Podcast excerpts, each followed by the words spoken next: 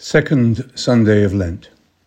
Suddenly a bright cloud covered them with shadow, and from the cloud there came a voice.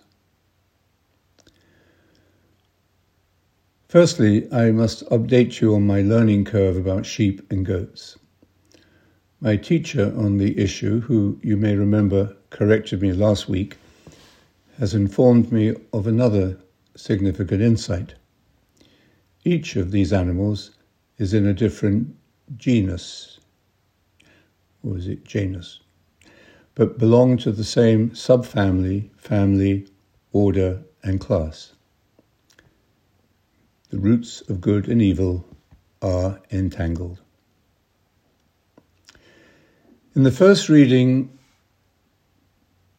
of the liturgy today, we see Abraham commanded by God to leave your country, family, and father's house for a land God will show him.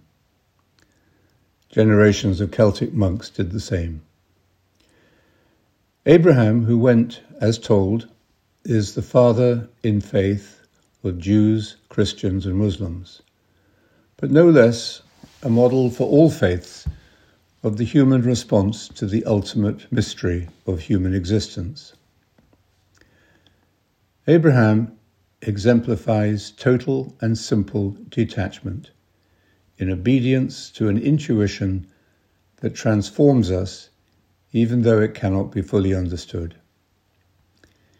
He exemplifies one step metanoia, which also can take a lifetime of meditation and of trying to treat others as we would like them to treat us, even and especially when they don't treat us in that way contemplation and action, meditation and service, day by day.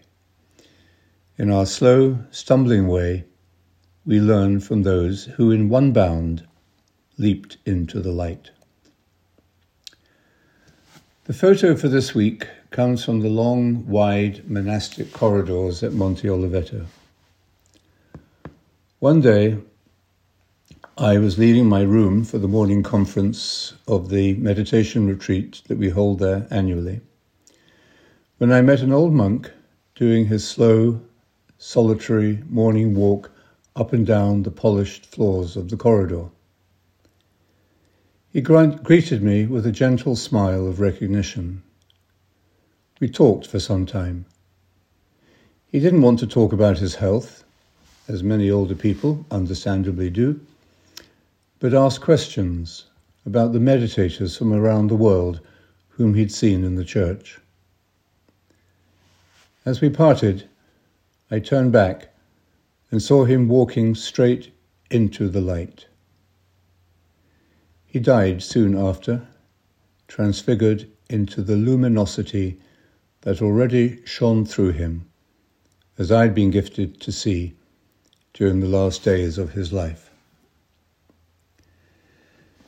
In Matthew's account of the Transfiguration, Jesus took his closest disciples to the top of a mountain shortly after telling them about the dark destiny awaiting him. On the mountain, he is revealed as the new Moses and the fulfillment of the prophetic tradition. All is light. His face shone like the sun Peter feels he has to say something about what is ineffable and offers to build three tents. Today he would have said to Jesus, Just stay there a moment and I'll take a photo. People don't believe an event has happened or that they have been somewhere unless they take a selfie of it. But there is darkness too on the mountain of transfiguration. A bright cloud envelops them all, covering them with its shadow. The brightest light, the best things in our lives, can cast the darkest shadow when anything, like a camera or a self conscious thought, comes in between. Everything we call or describe as an experience has actually already become a memory, subject to the weaknesses and deception of our minds.